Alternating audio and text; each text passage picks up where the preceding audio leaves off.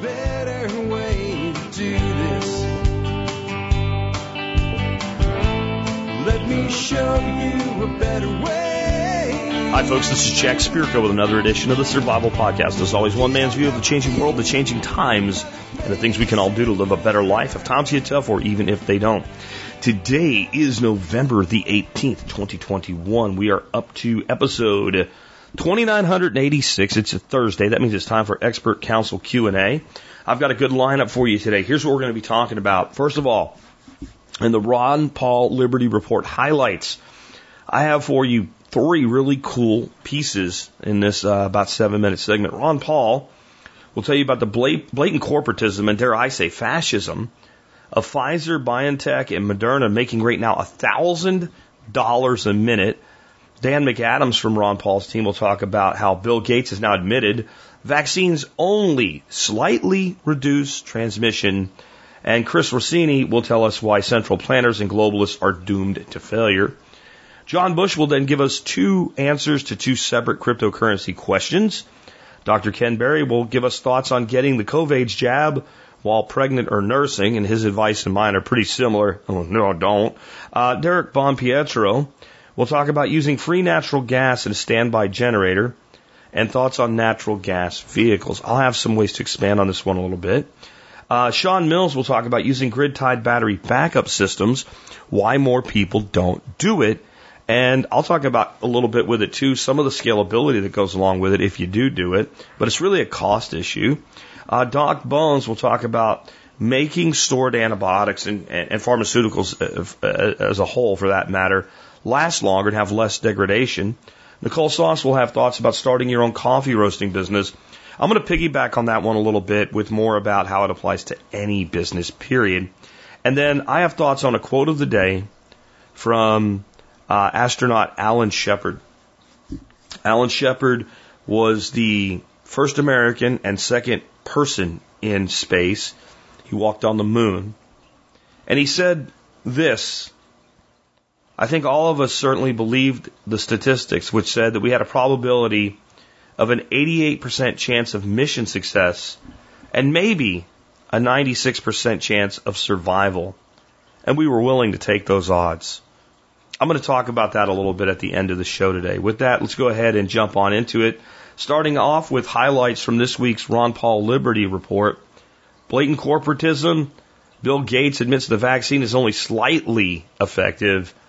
And are the globalists and central planners simply doomed to failure? Pfizer, BioNTech, Moderna making $1,000 profit every, not every year, mm. not every month, mm. not every day, oh. not every hour. This has to be a typo every second. Every second. That's a, that's a lot of money. And you know, eh, the other thing is, is uh, uh, they pe- people say that uh, you, you know you can't sue somebody for not having it because they don't have to pay for this. They get it for free. So so this is not a legal transaction. Supply and demand didn't have anything to do with this distribution. Had to be had to do with the supply and demand of printing money and who could put their hand on it and get it from the government. And uh, I guess we know some of the people who ended up getting it and became very wealthy over it, and they're still in this business, and they've been in this business for a long time.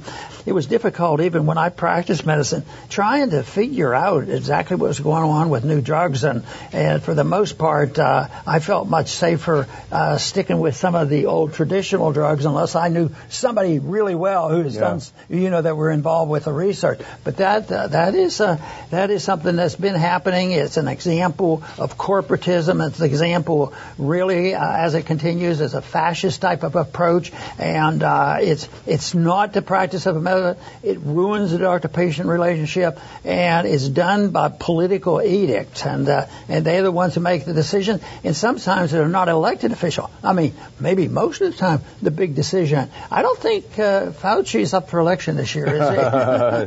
yeah. but, but he's going to get his check. Here's Bill Gates, and it's recorded, so we're not making it up. Quote. We didn't have vaccines to block transmission, said Gates, contradicting previous interviews in which he claimed the shots significantly block transmission. Quote, we got vaccines that help you with your health. but they only slightly reduce the transmission. And this is a, from an article that our friend Jordan Schachtel wrote, and it's on the Ron Paul Institute site as well. This is a quote from the from from the great Bill Gates, the great vaxer, and just to prove, Dr. Paul, that we are not about fake news at all, we're going to play it from the horse's mouth. Let's watch that clip. It's only 11 seconds, so listen carefully at the beginning. have vaccines that block transmission. We got vaccines that help you with your health, but they only slightly reduce the transmissions. We need a new, a new way of doing the vaccines. There you have it. You mean uh, you get to do, do another vaccine and get a government grant and make a, another ten billion dollars? Yeah, yeah. Uh, Isn't that terrible? You get a do-over, right? It's like everyone gets a trophy. Yeah, when are they going to come to a conclusion? And he's very close to it.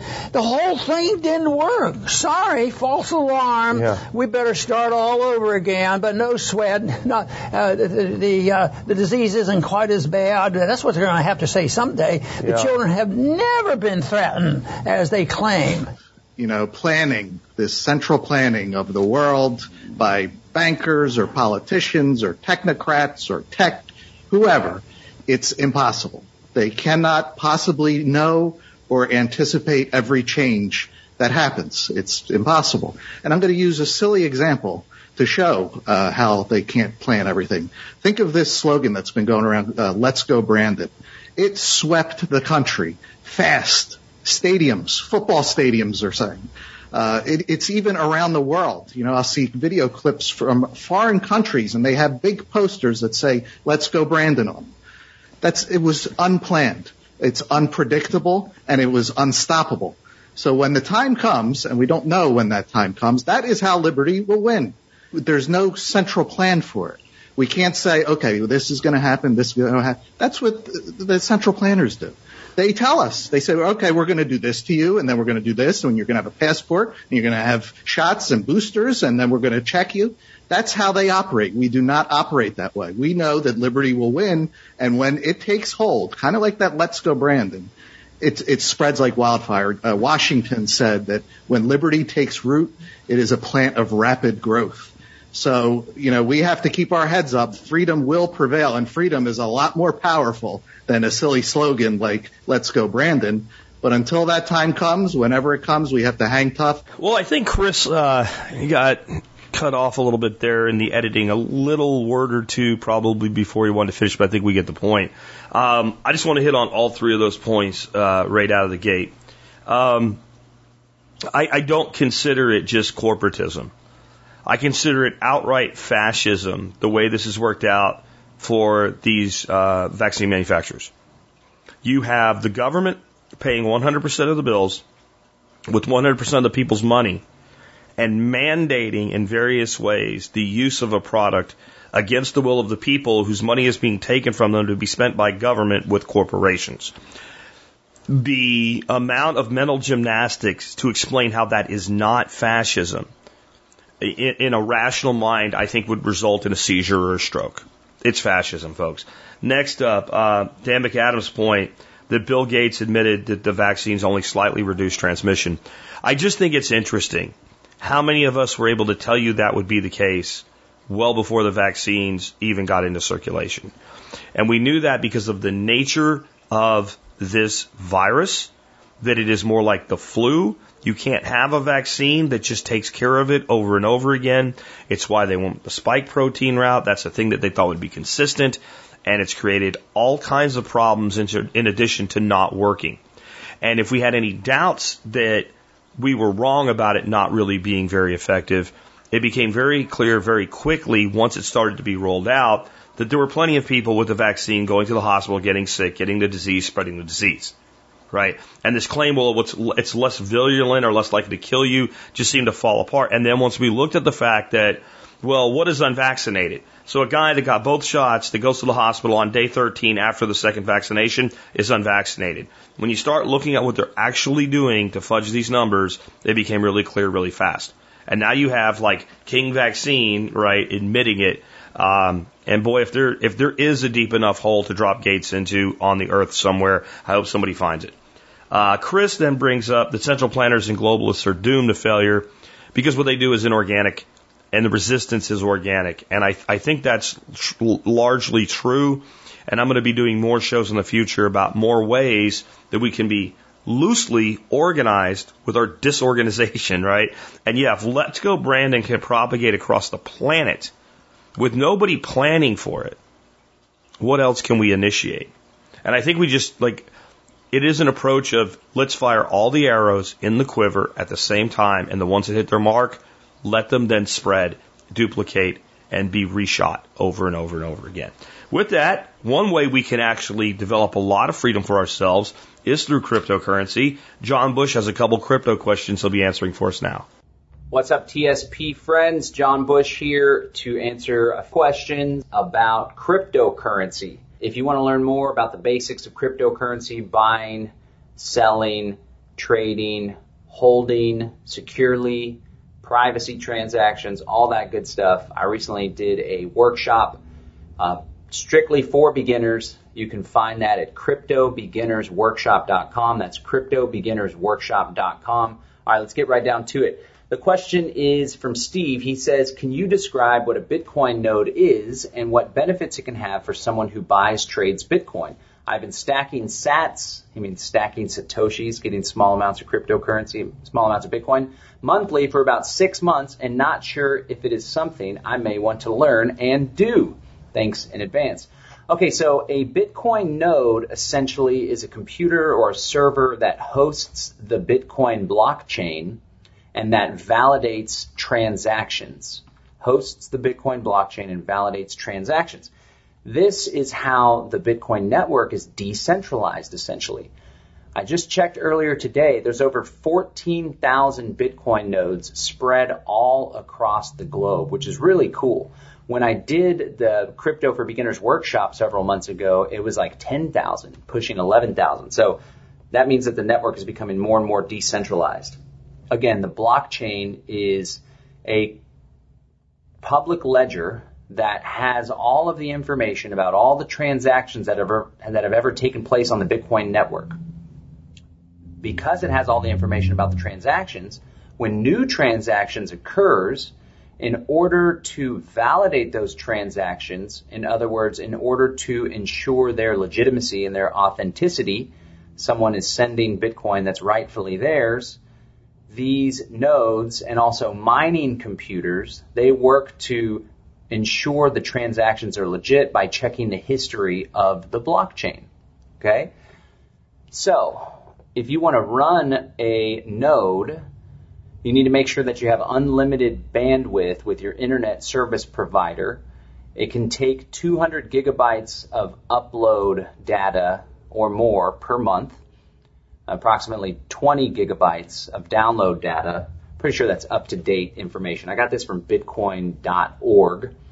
And then when you actually download the blockchain, let me see currently how big is Bitcoin blockchain. It's pretty freaking big. It's a big sizable thing. So it looks like it's 360 gigabytes. So whenever you actually download the blockchain, then you're also going to be using 360 gigabytes.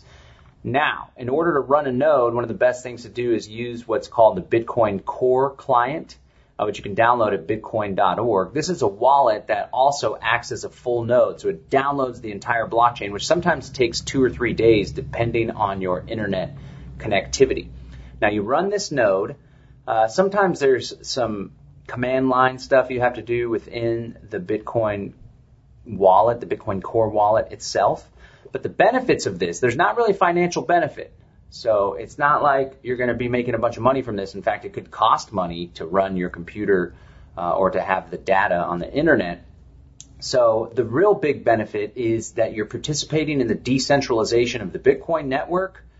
And because this node is attached to a Bitcoin wallet, when someone sends you Bitcoin, you can actually validate the transaction on your own without having to trust other nodes or other peers, right? So again, there's 14,000 nodes. You can run one using the Bitcoin Core wallet. It's a great thing to do, you know, to learn. Uh, if you're a hobbyist when it comes to cryptocurrency, if you're a decentralist like myself and you want to decentralize the network, further decentralize the network. Another thing too, when there's contentious debates about what upgrades should take place on the network, you get to basically vote by choosing which software, which Bitcoin software you want to run, right? Because it all has to be done through consensus. So if a bunch of people want to switch this or say all of a sudden, maybe instead of 21 million coins, we should have 21 billion coins and a handful of nodes start running software that that has 21 billion nodes, right? And You can say, no, we're going to stick with the 21 million. We're not going to run that software. We're going to stick with this software, just so to speak. So um, you know, it can be a little bit complicated, not too complicated, uh, but again, there's no financial benefit. You're not rewarded like mining. Uh, the miners are the computers that use computing power to compete for the right to take those validated transactions that the nodes are validating and legitimizing and checking for their authenticity, and they add those transactions to the next block. Those computers are rewarded for doing that practice. Okay, I hope that answers the question. The next question, what is the best solution for redundancy of a crypto wallet? With the idea of two is one, one is none, can this concept be achieved with hardware wallets? I really need to get out of Coinbase and was originally thinking of a paper wallet, but instead of printing to paper, print to PDF and then save on a couple of Corsair Survivor USB sticks. You recommended a couple years ago and encrypt the USB sticks with BitLocker to go. Store one at home in a safe and another at a family member's house in a safe. Is there a better solution for cold storage with redundancy and security? At the end of the day, most wallets that have a seed phrase, really that seed phrase, this is 12, 18, or 24 words, that's where the rubber meets the road. That allows you to recover your wallet at the end of the day, you could download a Coinomi wallet or a Jaxx wallet, write down that seed phrase on paper, not on your computer, not on your phone, and then you could delete the wallet software. And essentially, you've taken a hot wallet, one that's connected to the internet that you send and receive cryptocurrency to and from, and you've turned it into a cold wallet, or at least how I define a cold wallet, one that's not attached to the internet and is more intended for savings and storage purposes, right? So that's most wallets. And then you could write it down twice or three times and store that in a different place. You could take half of the words, six of the words, the first six, put that somewhere, and then the second six elsewhere. Right? So that's one option. Uh, another option is, you know, if you're talking about Bitcoin alone, there's a great wallet called Electrum. Very simple, very streamlined. But this wallet has multiple layers of security, unlike some of the more simple wallets like Coinomi or Jaxx. So these wallets, and it's not just Electrum, other wallets allow you to do this, right? You get your seed phrase, so that's one layer. And with Electrum, you can download a wallet file. This is a, it's usually wallet.dat. This is a file that you would put on the USB drive. And that file has uh, the transactions that have taken place, and it also has the private key and public key combinations, right? So whenever you create a wallet, it creates this master private key, a long series of numbers and letters. The seed phrase is actually just a different representation of that master private key that makes it easier for humans to write down and store places, right?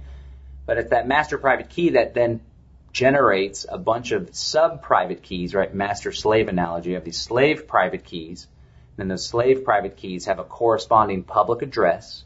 The public address is what people send crypto to. If your wallet has that private key, then you can spend the cryptocurrency in a public address, right? So a wallet.dat file has all of that. And then Electrum and other wallets as well, they allowed you to they allow you to actually export the private key public key combinations. So that's another layer of security. I was recently helping a client with Monero and we set up Monero through Coinomi, but the Monero was always left pending. It never showed up in the Coinomi account, even though she sent it there to an address.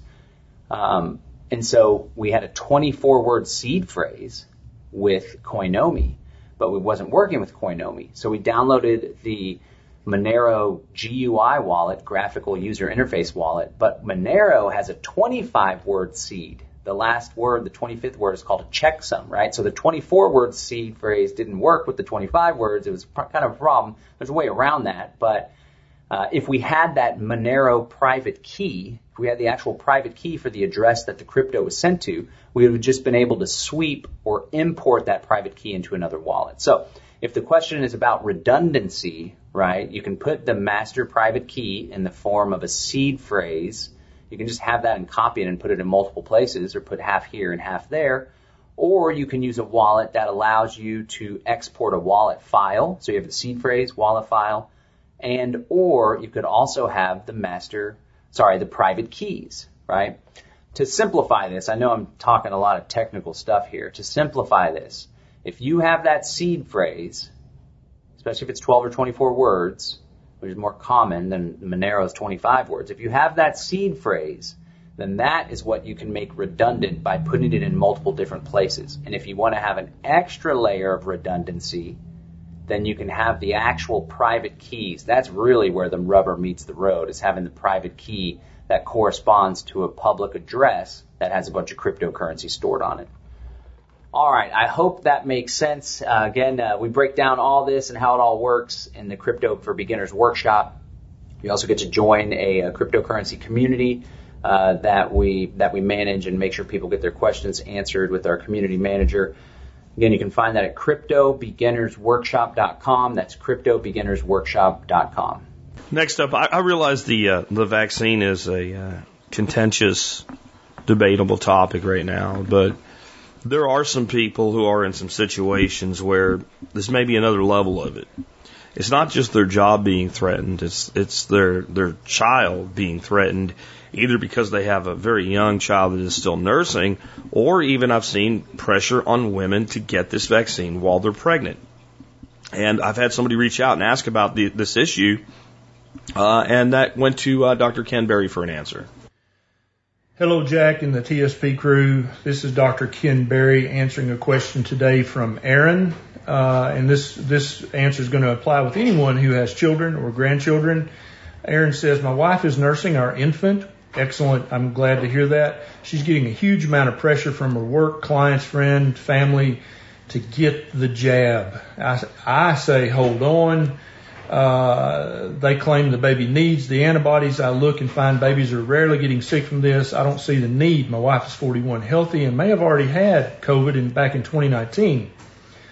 Her profession is mental health care, and she's likely going to be required to get the vaccine in order to see clients in person. She's doing telehealth exclusively right now. What do you say, Dr. Berry?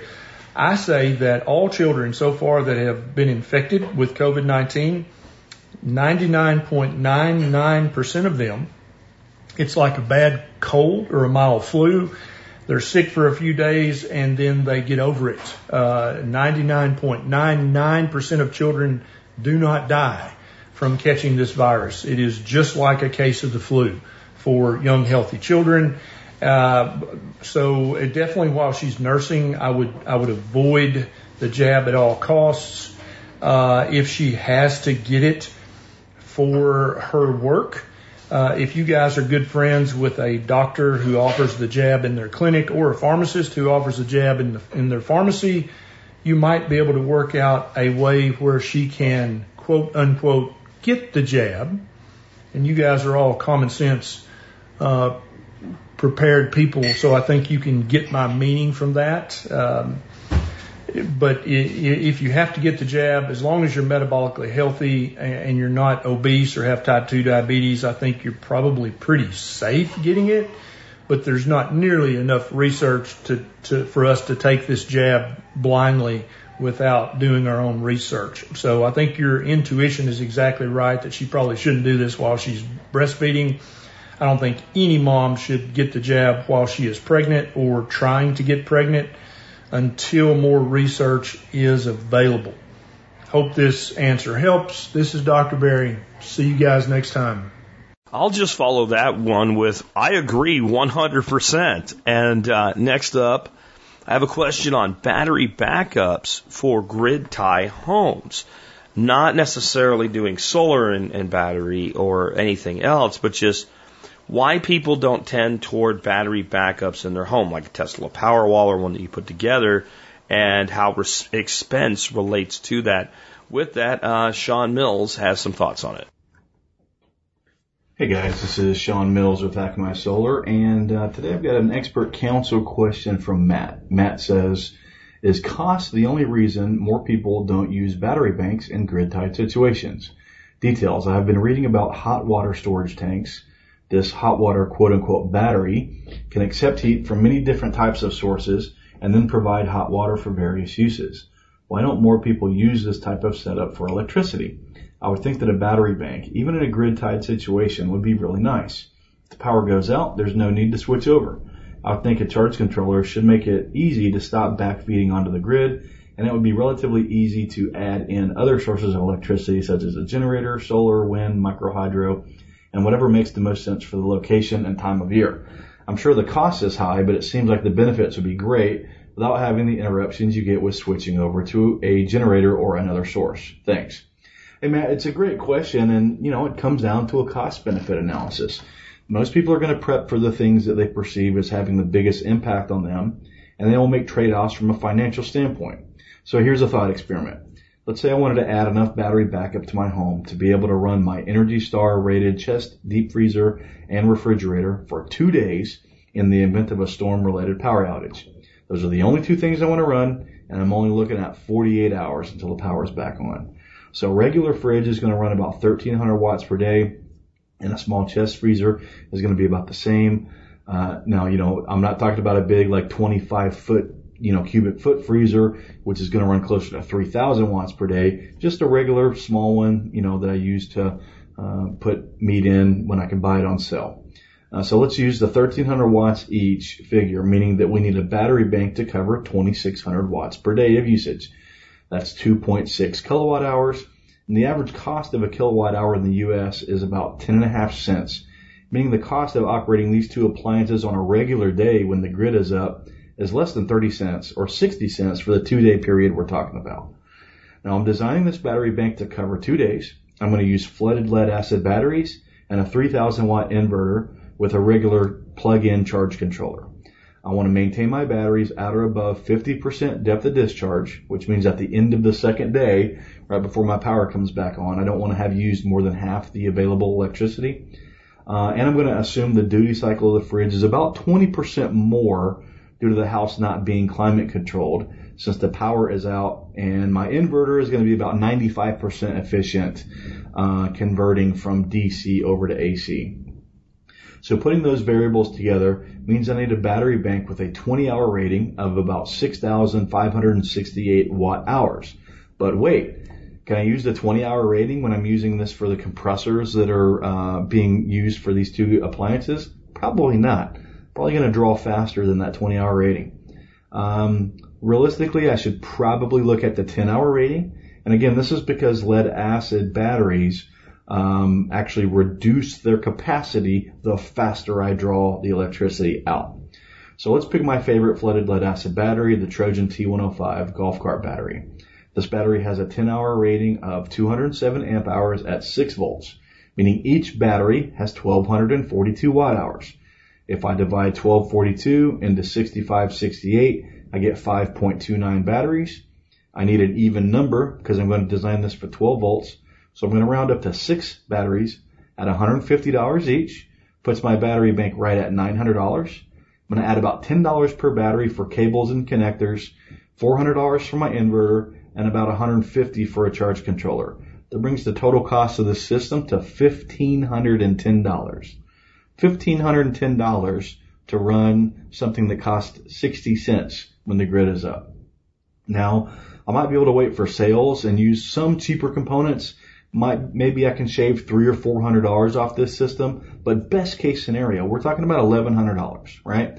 Now for that same eleven hundred dollars, I can wait for a sale on a 4500 watt inverter generator for about 800 bucks, buy two heavy duty 50 foot extension cords at $75 each, four or five gallon uh, gas cans at $20 each and then fill them up at $3.50 per gallon. So during this two day outage, I'll need to run this generator for about 30 minutes every four hours and I'm going to use less than four gallons of gas. And I can utilize a lot of other appliances at the same time. Well, the difference is with the battery bank, all I need to do is run my extension cords from the inverter to my components and wait for the power to come back on. However, once I get to day two, if you know, I need to do something to those batteries to get them charged back up, which means I'm probably cranking up a generator, right? Now, I could pair this with about 800 watts of solar and a solar charge controller, but obviously that's adding some more cost. You know, and I can go for quite some time with 800 watts, assuming I have good unshaded area and a reliable solar aspect. The reality is, is in most parts of the United States, I can get on average four hour, four sun hours per day. Um, so if I'm generating 800 watts times four hours, that's 3,200 watts. You know, derate that a little bit for efficiency losses, but I'm still hitting that 2,600 watts per day. Um, charging those batteries back up and then, um, and then using them in the evening when the sun's not up. So that's where, you know, stacking those technologies really begins to make the cost benefit analysis change. Um, but yeah, to sum up, batteries can absolutely provide another layer of self-sufficiency, but as a backup power source, they do have their limitations. And for now, they're pretty expensive compared to the alternative. This is why a lot of people that come to me and think they want me to, de- to design a solar uh, installation for them or behind the meter storage, you know, and I kind of do the work and do the math and say, guys, I think you're probably better off with a generator and some stored gas. Um, so there is, you know, there are places where you can stack these, like I said, stack these technologies together, um, where it really starts to make sense. Um, but again, going back to the cost thing, are we willing to pay the money up front, uh, to be able to have that built-in self-sufficiency? As these components come down in cost, that cost benefit analysis is going to change. Um, right now, you know, flooded lead acid or lithium iron phosphate batteries is still kind of the way to go. They're still pretty expensive.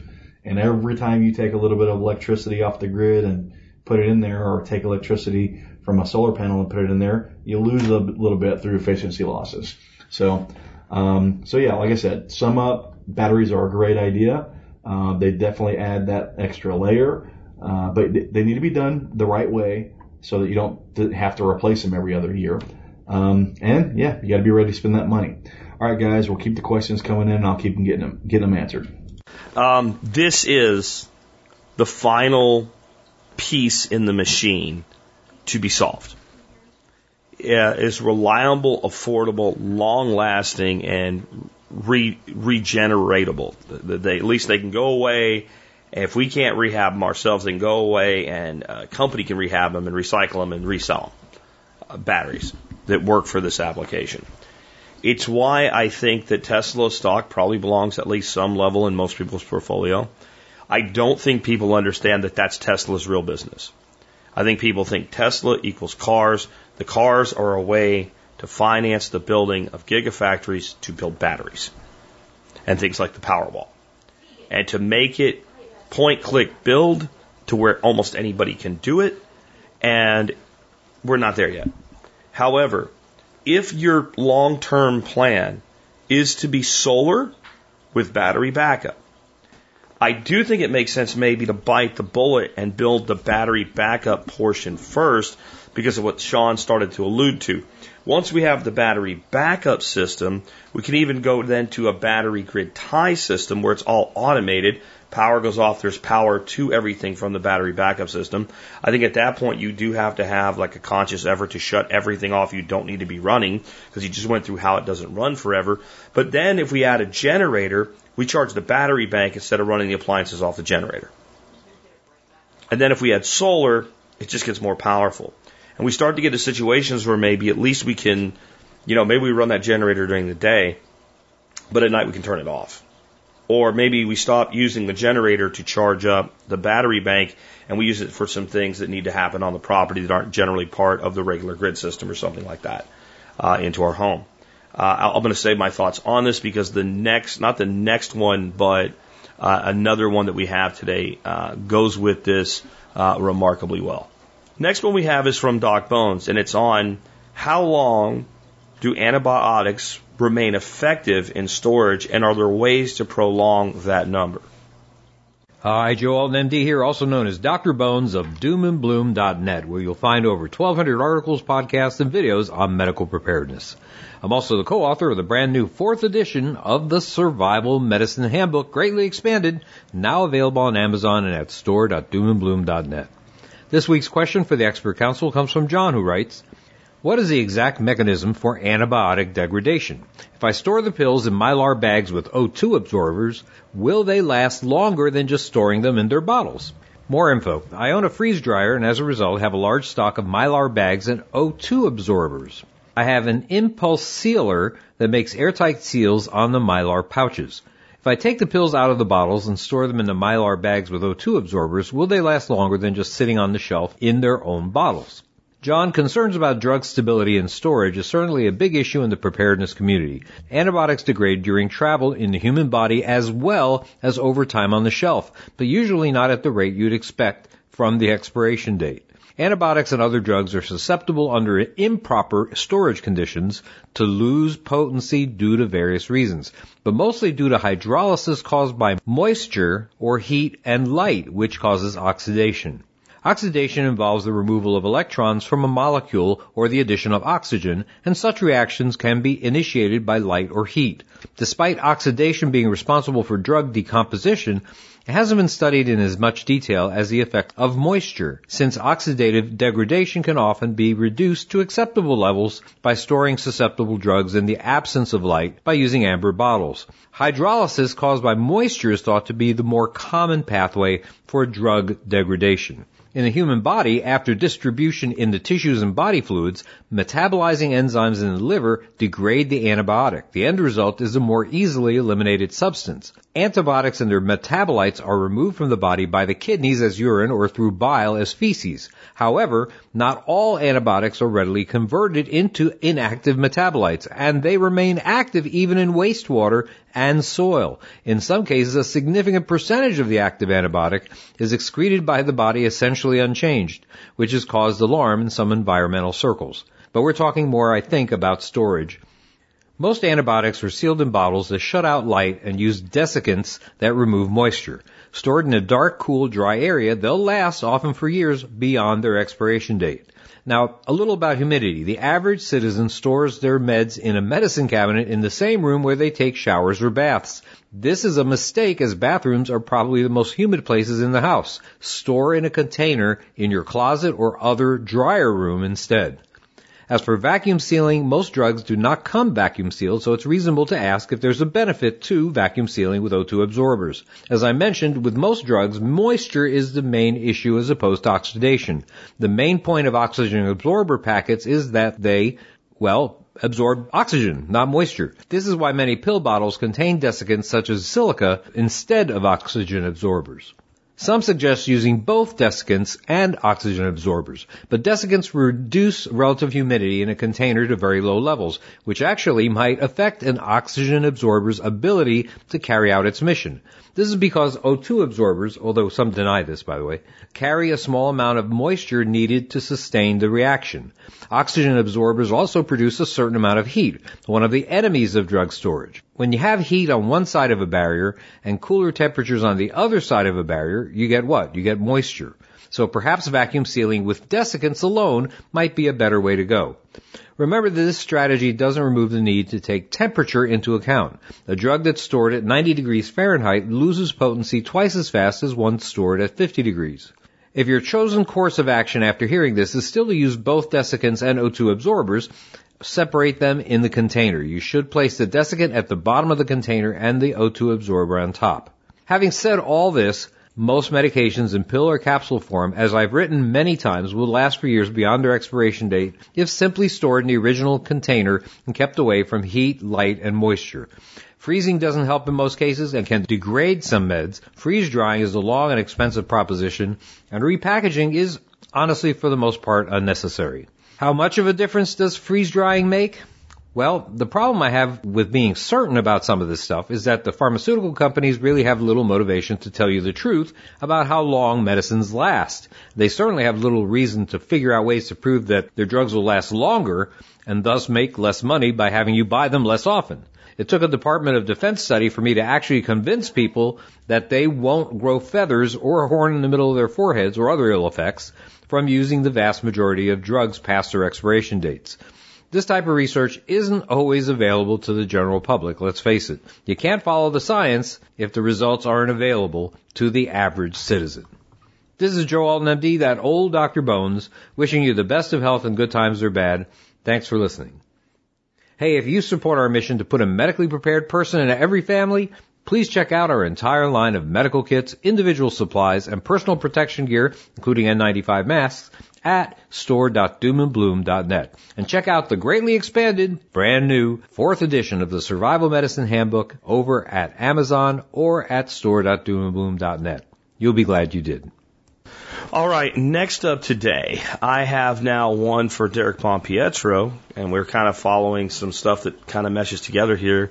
Uh, we talked about um, battery backup a, a, bit ago and power backups with Sean Mills. Uh, now we're going to talk about using gas if you have a property that has free gas. This is a thing. It's generally when you have uh, oil production on your property and the gas they would normally flare off, they pump it into your home and then you can use it as you see fit and it's part of your contract. Um, it's a complicated question. You'll hear in the beginning uh, Derek say, I really don't know how to describe this question. I would agree uh, with that. Derek, let's talk about this subject. Happy Thursday, TSP listeners. Derek here from AffordableDCGenerators.com. If you're looking to run DC accessories or charge batteries using an alternator attached to a small engine, I've got your solution. I've got a question from Cheryl, and I don't know how to describe it, so let's just get right into it. Cheryl writes, My question is about energy solutions. I live in Ohio, currently have electric and gas like most people, but I am on a water well and a gas well. My electric costs per month are roughly $100 Gas is free as I am on a well. And Cheryl, just to interrupt your question here, I had actually looked this up. So what I'm presuming is that you have some type of rights due to your land situation from a gas company that is drilling in the area and they are supplying you with free fuel as per the contract. So that's my assumption because I didn't really know what you were talking about. All right. I've been in this house for nine years and we are getting ready to do a major renovation. As part of this, we would like to take full advantage of our gas well and are looking to add a gas fired whole house generator as a backup for when the power goes out. We would need a generator strong enough to power at least one 220 line because of the water well. A few questions though. Is it better to just go straight off grid and not use electric at all since we have a gas well? Is it better to use the whole house generator as a only a backup since it requires less maintenance that way? What about going completely insane with this thing and converting my cars to natural gas? My husband drives personal vehicles for a living. Think Amish Uber. And converting our vehicles to natural gas would get us off the grid even more. I want to use this resource a little more than we have and want to explore my options before we invest. Any advice would be appreciated. Thanks, Cheryl. Okay, let's just untangle this big question. And you got a lot of great things going on. So let's first start with the vehicles because it's the easiest one. Absolutely not. My recommendation is to not buy a natural gas or propane vehicle. These are really vehicles meant for fleet operations in which they have the ability to refuel on site or at a specific site in which is in their territory.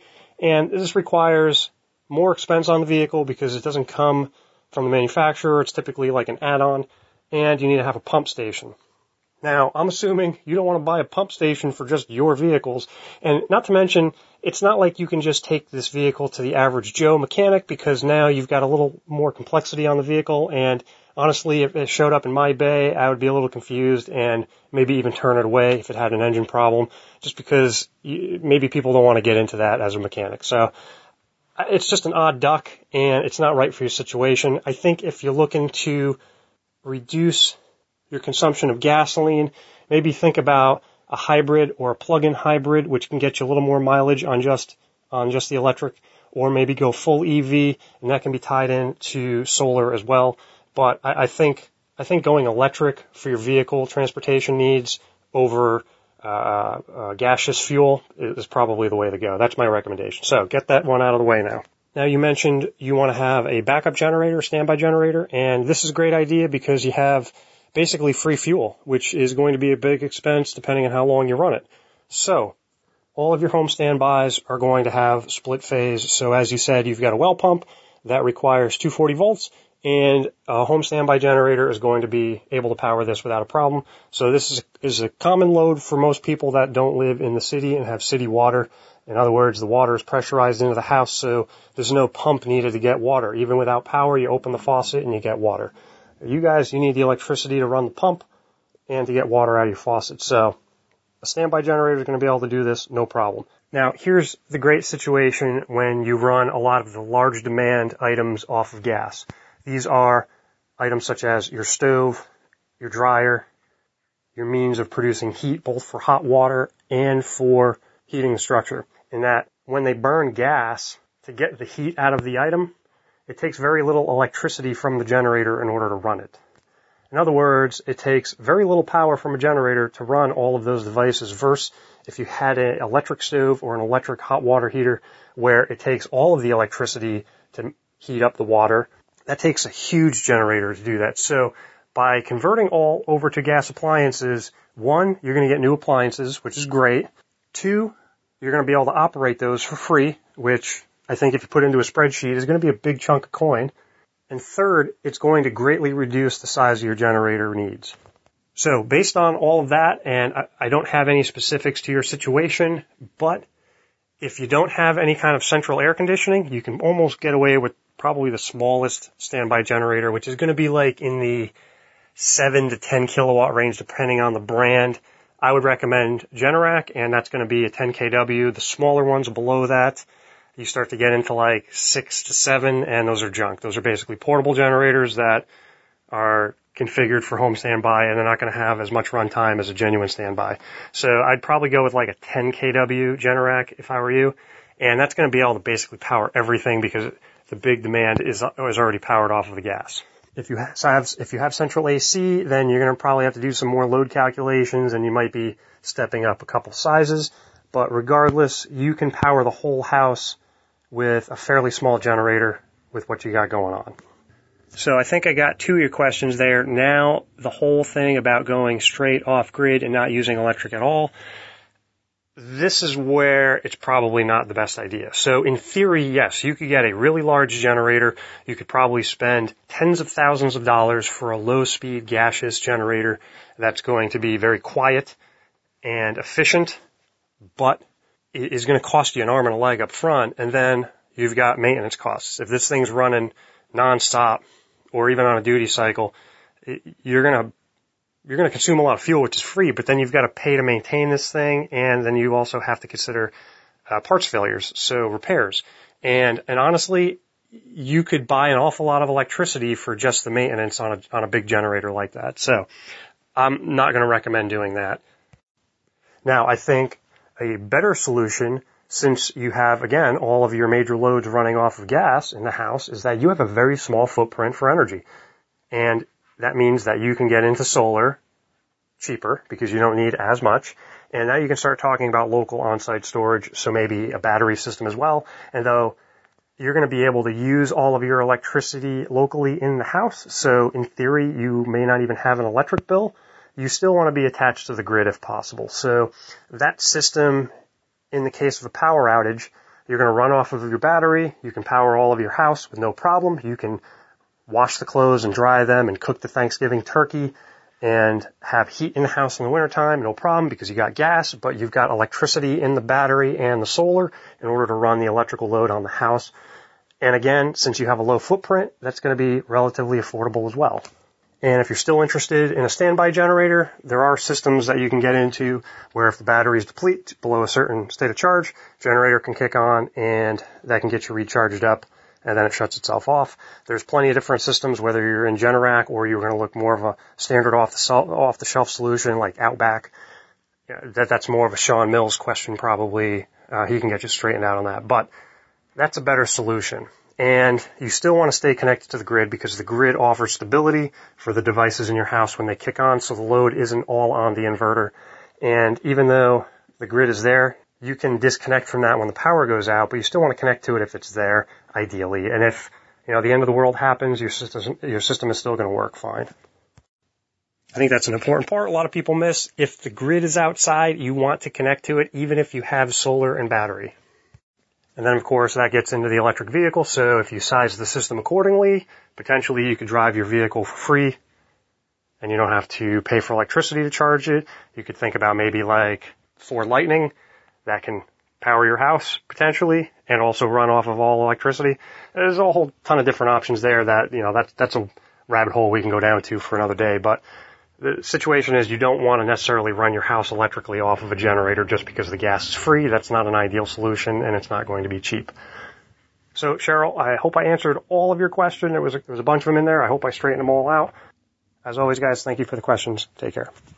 So just a couple things. One, it would seem to me with even like a standby Generac or something, which is very affordable and adds a, a tremendous amount of utility in the situation, you could then over time add solar, battery bank, and have that generator um, some way set up to automatically top off batteries at certain intervals, so that you have kind of the best of all things, and you would never be running it enough then to kind of overrun the work capacity of a Generac, which is pretty damn good. I looked deeply at getting one um, here, but with some limitations. We, we, we use propane, and what it would take to be able to put in a large enough propane tank to make it really make sense uh, kind of pushed us out of the, out of doing it.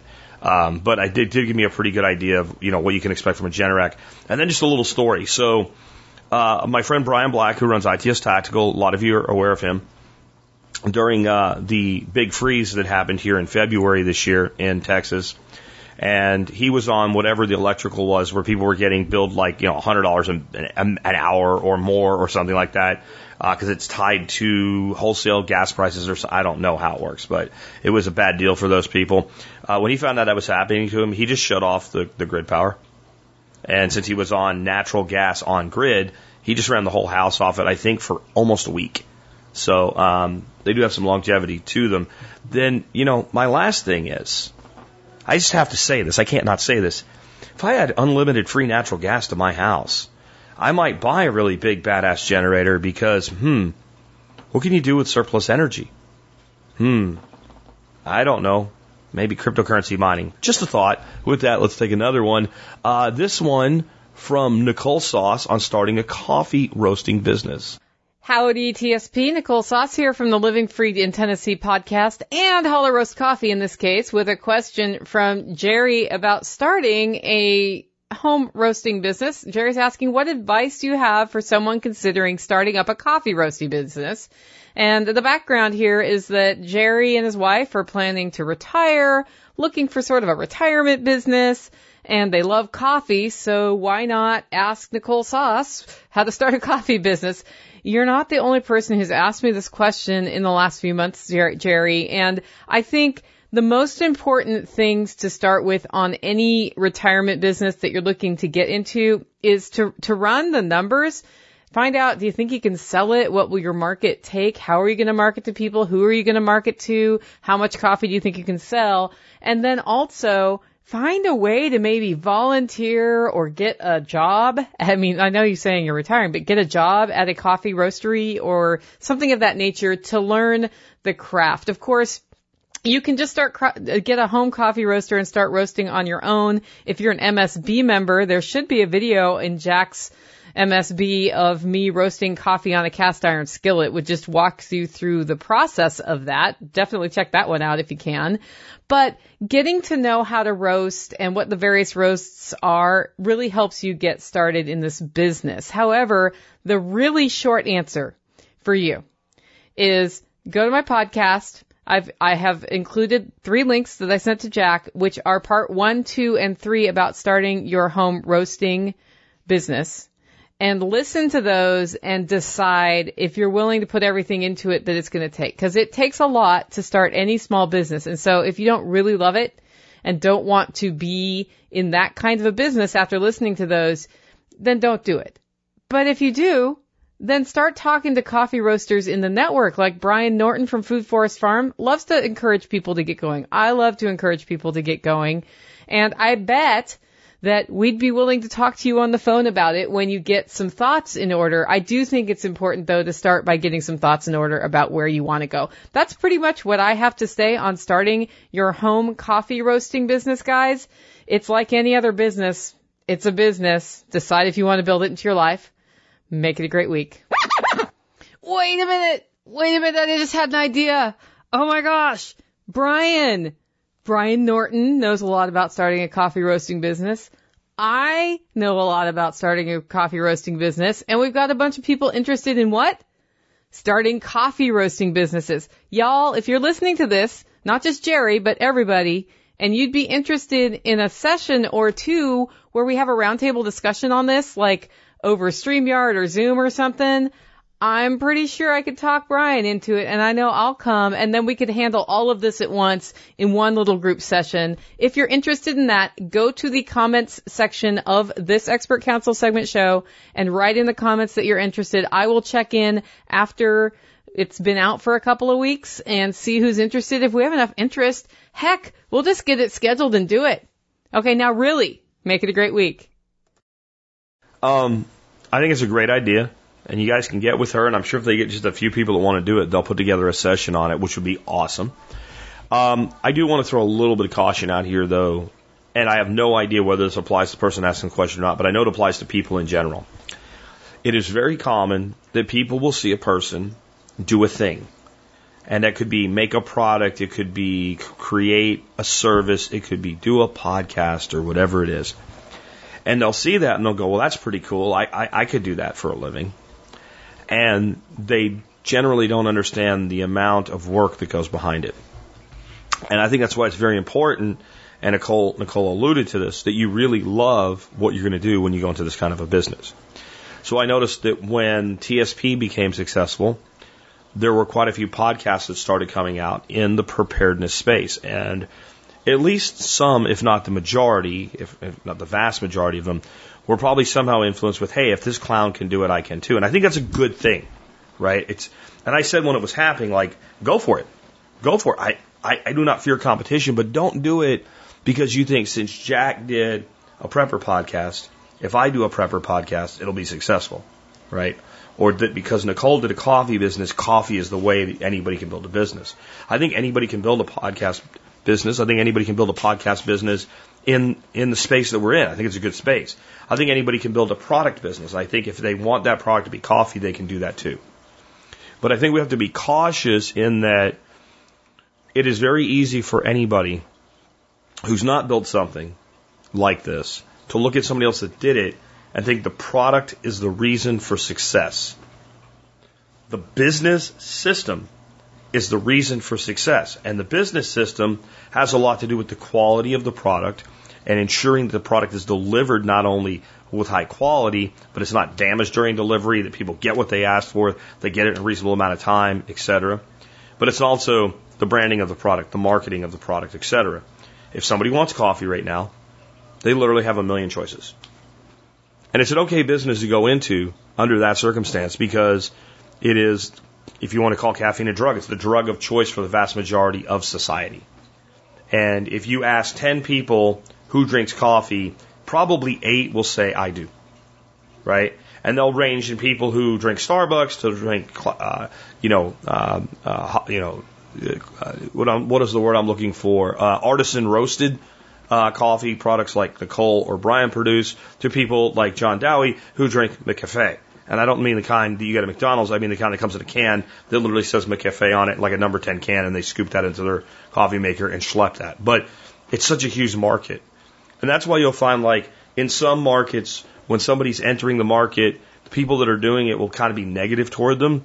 But like coffee, podcasting, unless you're a moron, uh, a lot of other things. Somebody wants to come in that market and you're in it already, like go ahead. Because you know, more excitement in the market's better for you. And there literally isn't any competition. Because when you're trying to, you know, when you're a, a, a, an artisan coffee roaster, if you have a thousand customers, you, you probably have more customers than you can handle. Unless you want to grow with a multi-tiered distribution system and stuff like that's way past what you need. And then you live in a country with over 300 million people. And if we had rounded off to 300 million adults or people that are old enough to be in the coffee drinking range, you have an audience of 280 million people then uh, at that rate. Let's say it's 200 million, right? It's only two thirds of the population. Um, it's still, my God, like how much room is there? You know, a, a million's a thousand thousand. So you take one million of those 200 million and you have room for a thousand artisan roasters to have a thousand customers, and it doesn't even make a dent in the total. So yeah, there's no real worry about competition in a place like that. The worry is always, do you get what you're signing up for? And if you want to go in the coffee business because you just like roasting coffee, and you don't even want to be as big as Nicole is, and you want to maybe make a couple hundred dollars a, a month extra, plus drink really great coffee for free on top of it, plus create write offs, do it. If you want to build something big enough to sell the business itself at some point, do it.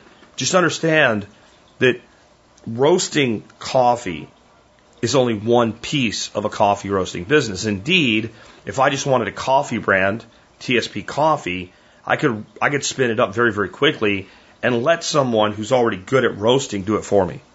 And all I would do is the marketing and the branding and and, and the systemization of follow up marketing. And so if you want to be a one stop shop, then you have to have a passion for what you're doing. I run this podcast alone, uh, with the exception of my wife, you know, keeping, making sure I keep my commitments and booking my guests. 95% of what happens on this show, I do alone. Editing, finding guests, finding partners, like everything I do. I can only do that because I love it. Like I've never run a business that way in my life. I've never run a region that way as an employee in my life. You use leverage, and when you get into something where you really want to run it all, you want to do it all, you got to love it. That's just my thoughts on that one. All right, let's go ahead and wrap things up with our quote of the day. Um, I was looking for a quote of the day that was um, by someone who was born today. I just thought that would be fun. Maybe I'll do this for a while. You know, can I find someone that was born on the day that the quote of the day is being read? and Alan Shepard was born on November 18th. And Alan Shepard said of his mission, I think all of us certainly believe the statistics that said that we had a probably an 88% chance of mission success and maybe a 96% chance of survival, and we we're willing to take those odds. Like I said, Alan Shepard did walk on the moon in 1971.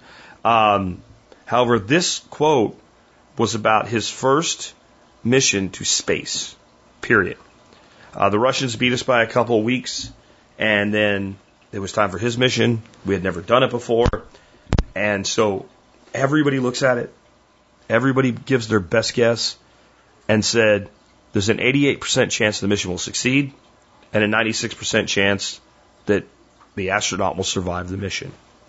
Now, that might seem kind of crazy because if the mission succeeded, would you expect that the astronaut would survive, right? So how can you have the mission success percentage lower than the survival rate? Well, there were ways where the mission would fail, but Alan would have survived. In other words, maybe the, the they scrubbed the mission before takeoff. Or they fail to actually accomplish the total mission of being able to get out of the atmosphere and orbit. I, I don't know, but I'll tell you what. The odds of survival probably went down below that 96% once you went up over the 88. Once that thing's up in space and you have to have a capsule re-enter the atmosphere, I guess you could say now the odds were 100% because it worked. But you had, there had to be a point in that, understanding how vulnerable a man in a capsule like that was on reentry. That maybe you didn't feel so confident about the 96% anymore once you got the chance to try that part out. But I want to look at a bigger picture of this. We as a nation decide we're going to put a man in outer space. And as we start building rockets to do this with and testing rocks, a lot of them explode. Like explode on the launch pad or get just a little bit off and explode. Um, we finally get that going right. We get some satellites up there. And now we decide we're going to put a man at the tip of a missile. We're going to spend millions and millions and millions, billions of dollars to push that missile into outer space and hope that man makes it back. We're going to have all these people dedicated to it. There's a 4% chance he's going to die. There's a 12% chance we're going to outright fail in some way. But we did it.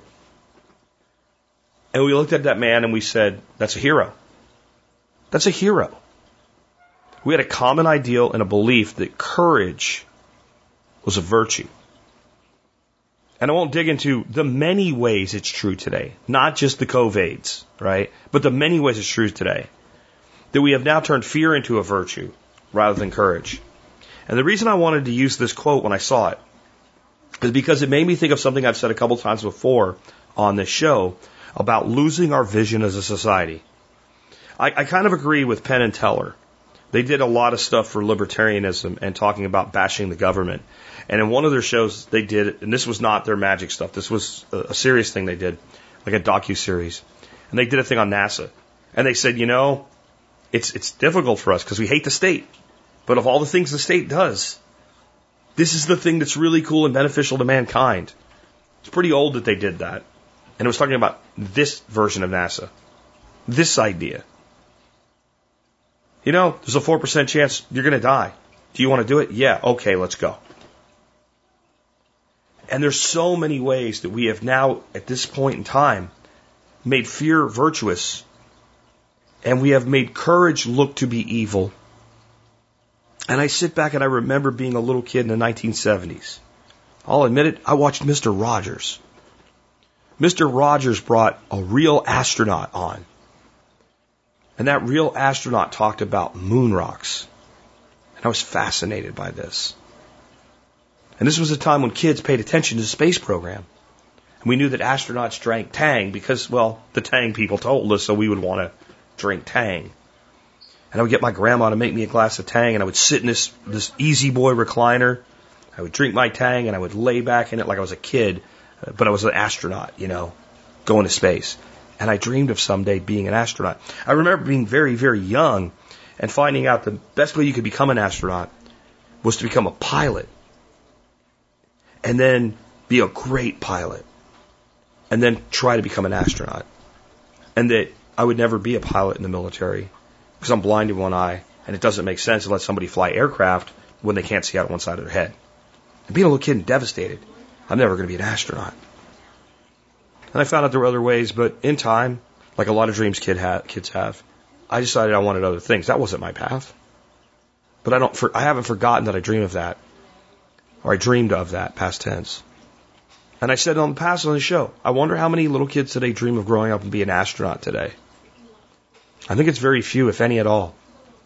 But when I was a kid, it was a very common thing. The kid would want to grow up and be the guy who would say, I have a 4% chance of dying. Let's go. We've lost that. We don't have to let it be that way though. We can start dreaming big again. Teaching our kids to dream big again. And knowing that life comes with risk. But a risk free life is, well, in my opinion, hardly worth living at all. Doesn't mean we take stupid risks. But when the risk is worth it for the potential of doing something truly great, not only do we take the risk, we should admire those that do instead of making fear into the ultimate virtue, which is the twisted, sick society we seem to be living in today. Well, with that, let me remind you guys if you like the show and the work that we do, you can always help support us. There's two great ways to do that. One's to become a member of the MSB or Member Support Brigade. And if you become a member of the MSB, you'll get discounts on a lot of things you're probably buying anyway. When you buy those things from time to time, use the discounts, get your money back, and at the same time, you're supporting the show at about 18 cents an episode. Without the MSB, this show could not have been running for 13 years. I could not do all the things that I do and put out all the information that I have. And thank you to everybody that's ever become a member, uh, ever has been a member, or ever will become a member. I should probably say that more. Also, then the painless, cost-free way to become uh, a supporter of this show is when you're going to spend money, and you're going to do it anyway, start your shopping at tspaz.com. If you do that, you see everything I recommend, uh, all the reviews I've done, and if it's there, I own it, I bought it, I'd buy it again, or I wouldn't recommend you spend your money on it. Uh, and if you don't buy those things, as long as you start there, you still support us again. So that costs you nothing but a couple extra seconds of your time.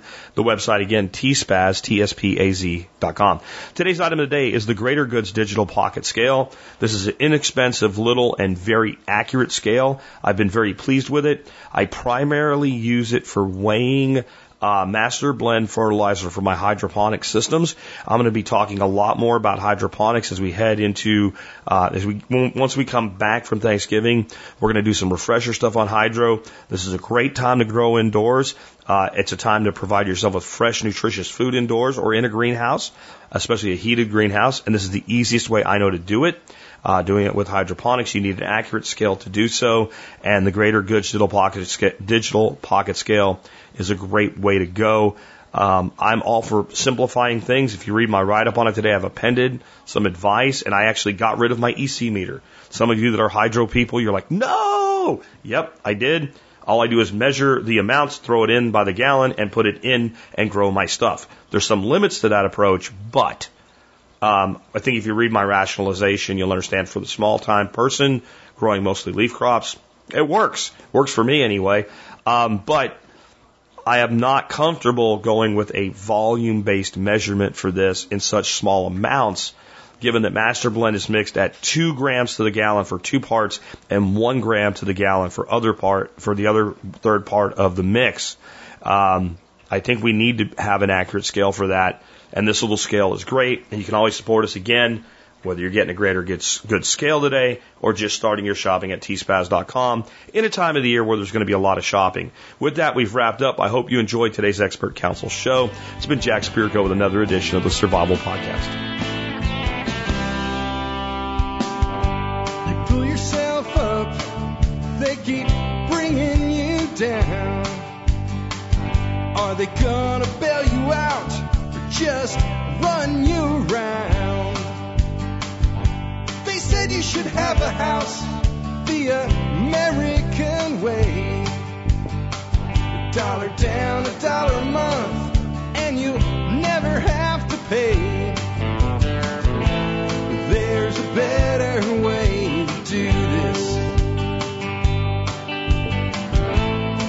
me show you a better way.